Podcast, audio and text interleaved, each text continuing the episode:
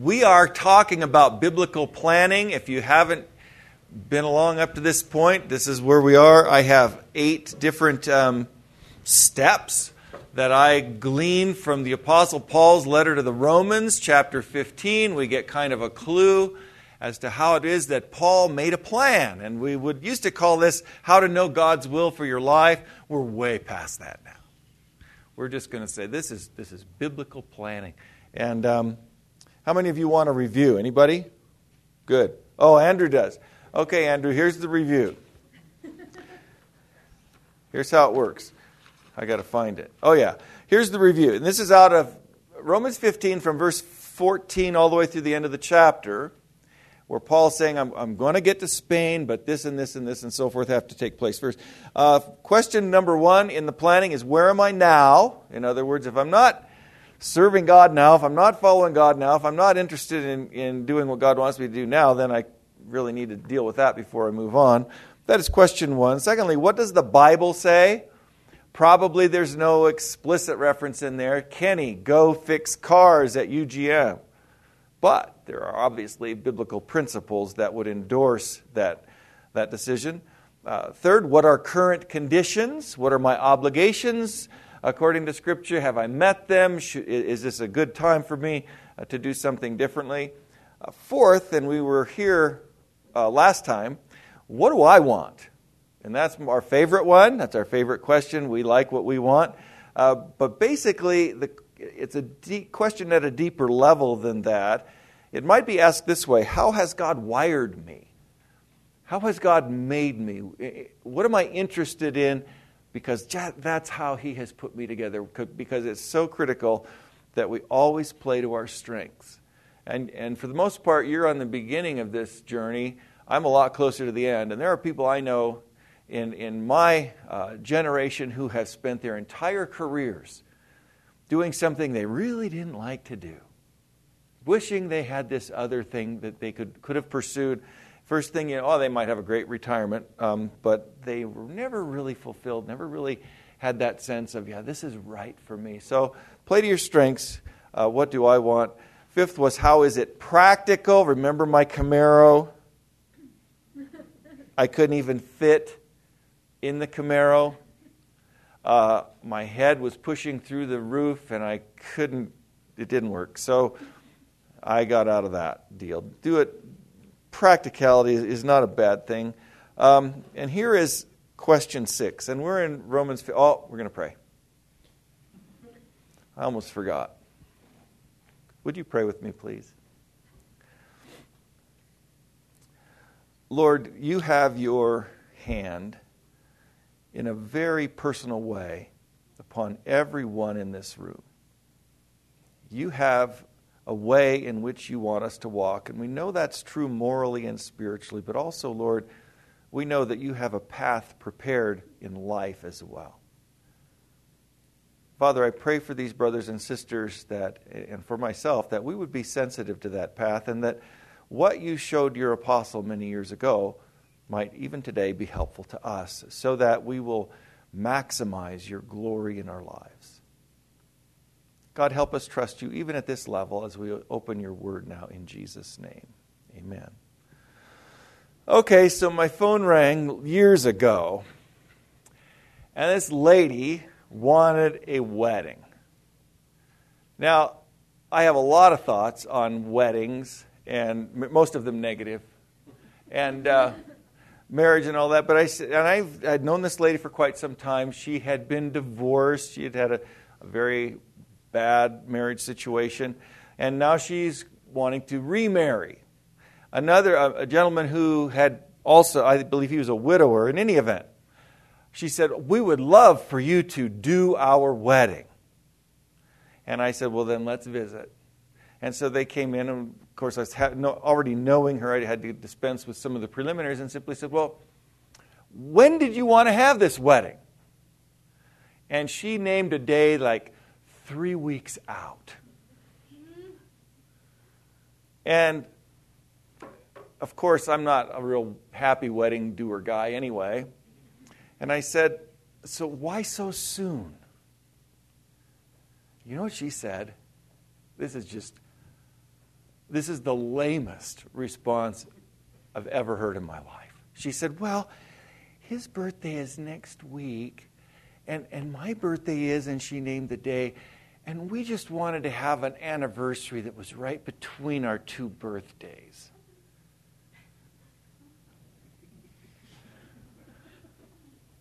And I said, Are you serious? well, and this, this, this, this is craziness. Here's the problem. As a pastor, I'm thinking, okay, lady, we got a second marriage going on here. We've got some homework to do. We don't just jump in and do weddings. We have got to make sure, as best we can, before God and, and before the Scripture, that this is a, a union that God will sanction.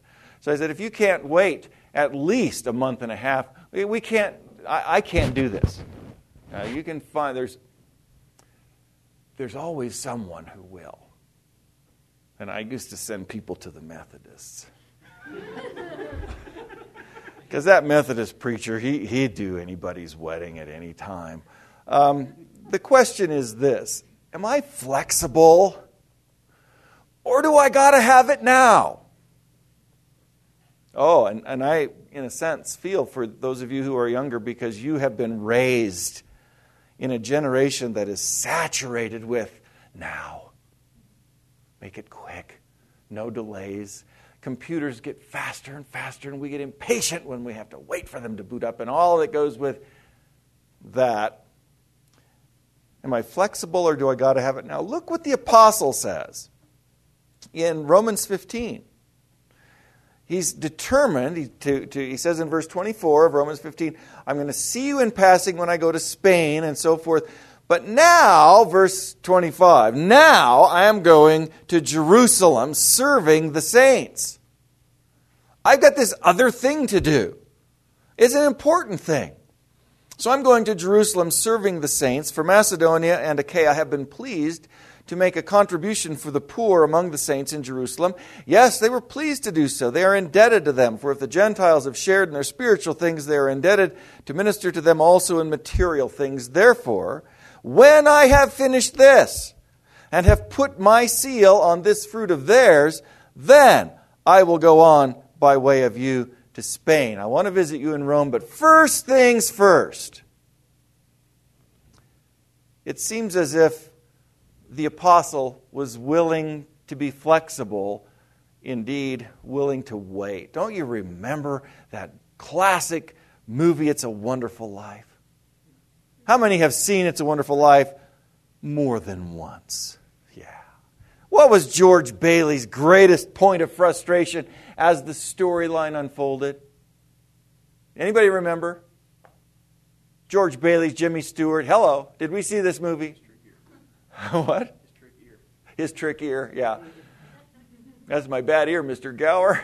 Um, no, no, he wanted to travel. He wanted every time he's just ready to go, something would come up. And poor George Bailey.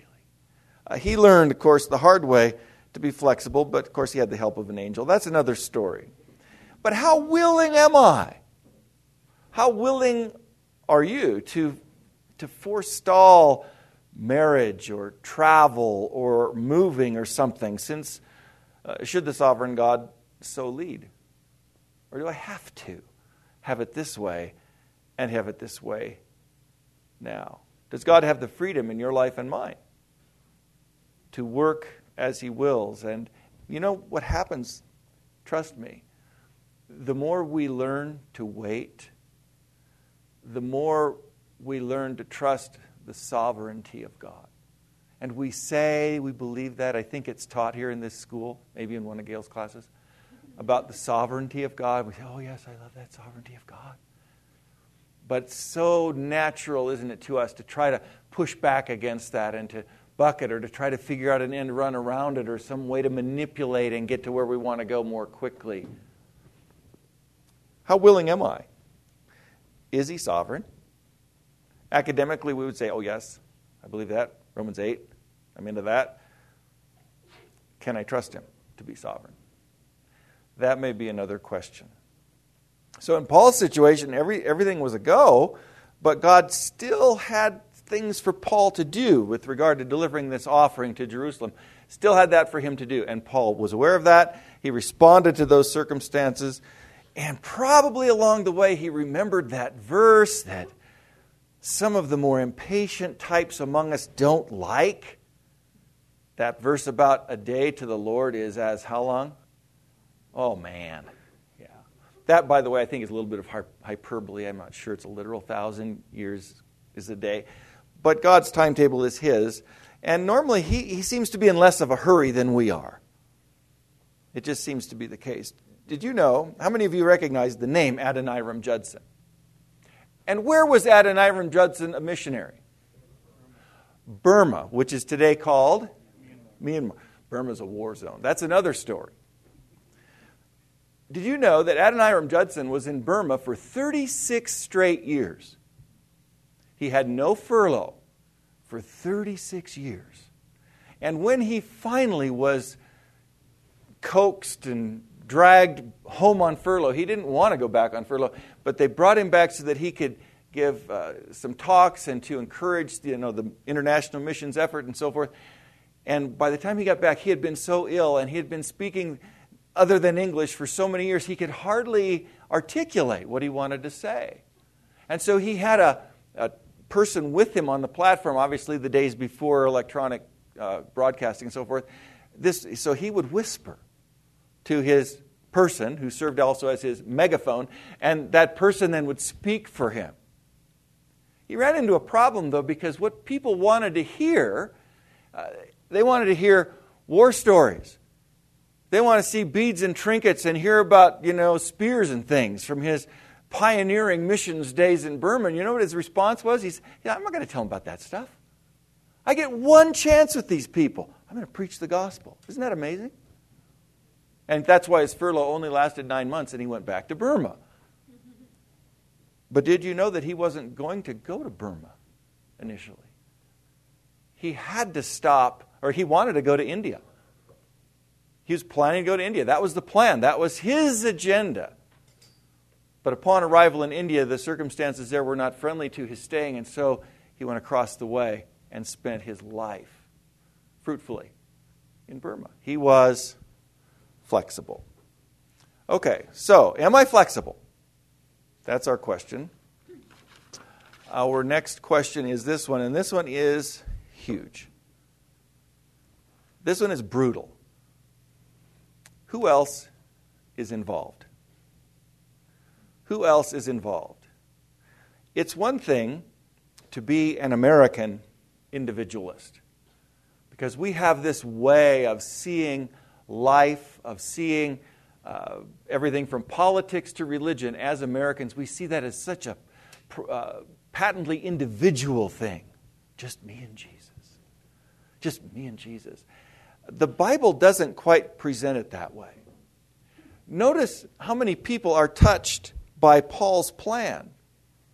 If I, if I were to just skim these verses, verse 25, I'm going to Jerusalem serving the saints. Macedonia and Achaia have taken up this offering. Um, they are Gentiles, they share in spiritual things and so forth. Verse 30, I urge you, brethren, by our Lord Jesus Christ, by the love of the Spirit, to tr- strive together with me in your prayers to God for me, that I may be delivered from those who are disobedient in Judea, and that my service for Jerusalem may prove acceptable to the saints. How many different people are mentioned in just those few verses? If we slow down, sometimes we see things. Lots of different people. Obviously, Paul, as an individual, as an apostle missionary, is certainly involved, but we're dealing with the Macedonians, the Achaeans, the folks in Jerusalem. He's talking to the Roman brethren, sharing his plan with them. Uh, he mentions the disobedient. And he wants prayer for the disobedient. Now, who would be the disobedient? The naughty ones? Or the, the lost ones? Sure. I'm not suggesting that he's consciously presenting us with a list, I think it's just natural to him and to his situation. Who else is involved in your plan? Who's touched by it? We have this idea, And often we love to quote that verse about, Did you know that your body is a temple of the Holy Spirit? Oh, yeah, that's, so that's why I, that's why I go organic or whatever. Um, far and away, the emphasis of the scripture when it comes to speaking in terms of the body of Christ always is corporate. Always is corporate. Those are plural, second person plural use in 1 Corinthians 12 and so forth. It, it's, it's a body issue. As a matter of fact, I was fascinated to read a while back um, Bonhoeffer's book, Life Together. Has anyone read that? Dietrich Bonhoeffer's Life Together. And what's fascinating about Bonhoeffer's Life Together is he brought, what he did was just prior to World War II, as the Nazi Party was beginning to put a lot of pressure on the Christians in Germany, uh, Bonhoeffer gathered together just a couple dozen guys and took them way up north and had a little Bible school with them. And he was the teacher, and, and they were the students, and they, and they lived life together. And that's the, that's the title of the volume, which contains a lot of his correspondence during that time. In any event, um, he insisted on certain uh, practices among these people because that word together meant a lot to him.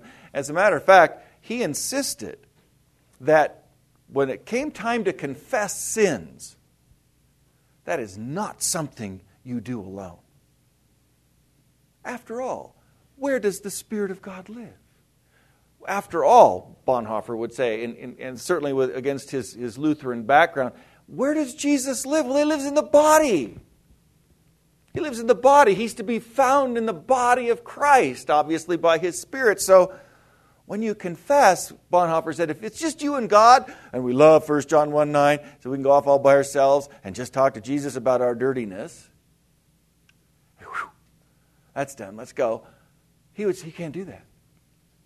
You've got to have another Christian in the room. You've got to have another Christian listening to that. What would that do? Two things slow down the sin, probably, and, and allow a more thorough sense of cleansing upon confession. But he said, You've got to have the body of Christ present. We are so far from that. We are so individualistic. And so, what I would encourage is that we consider making a list. And some of you are making plans, maybe most of you, I suspect.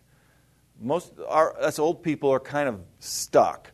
Um, most of you who are students are trying to figure out where we're going and what's going to happen and where will it be and who will it be with and, and how will it look. And so there's a time to make a list. And I would encourage you consider that. And I would ask a few things on the list. I would list who's involved in this? Family people, Christian people, church people. And ask and answer the question who am I blessing? To whom will I be a blessing? To whom will I witness? How will this plan affect my, my testimony and my, my witness somewhere? Because Paul is even concerned here about the lost, about the disobedient, and he knows that his plan is somehow going to impact the lost. How is ours? Do we even think on these lines? Well, we have to if we write it down. To whom will I be a blessing? To whom shall I witness, or will I be sharing my faith with whom? And to whom will I be accountable? We talk a lot about discipleship here at Montana Bible College, and there's an element of accountability that's attached to that. What about when you're not here anymore? What about when you're out there? What about when you're the missionary? You're the pastor. You're the worker.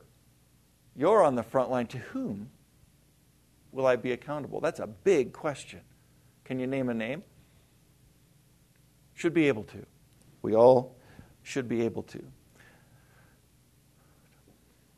Okay, let's knock this whole thing off with question number eight. I have time. That means you have time. We've already talked about not being in a hurry. And Nate is down below cooking up some baked potatoes for us. So happy St. Patrick's Day. Now, Final question, and this is sort of an overarching one. Can I, with regard to my plan, as I've kind of worked it through and I've been as thorough as I can be, uh, as I'm trying to, to figure this thing out, where I'm going, can I have confidence in God's blessing? Is this a plan that Scripture would indicate God would sanction and bless. Will this plan, how will this plan make him look good? Look what the apostle says. These are amazing verses. First, verse 29. I know, he says, that when I come to you and I finally get there to that church in Rome, I will come in the fullness of the blessing of Christ. I've covered the bases, I've been conscientious, I've dialed it all in. And he says in verse 32 again, so that I may come to you in joy, get this, by the will of God.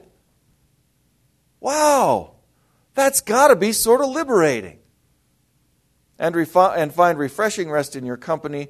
Now the God of peace be with you all. Amen.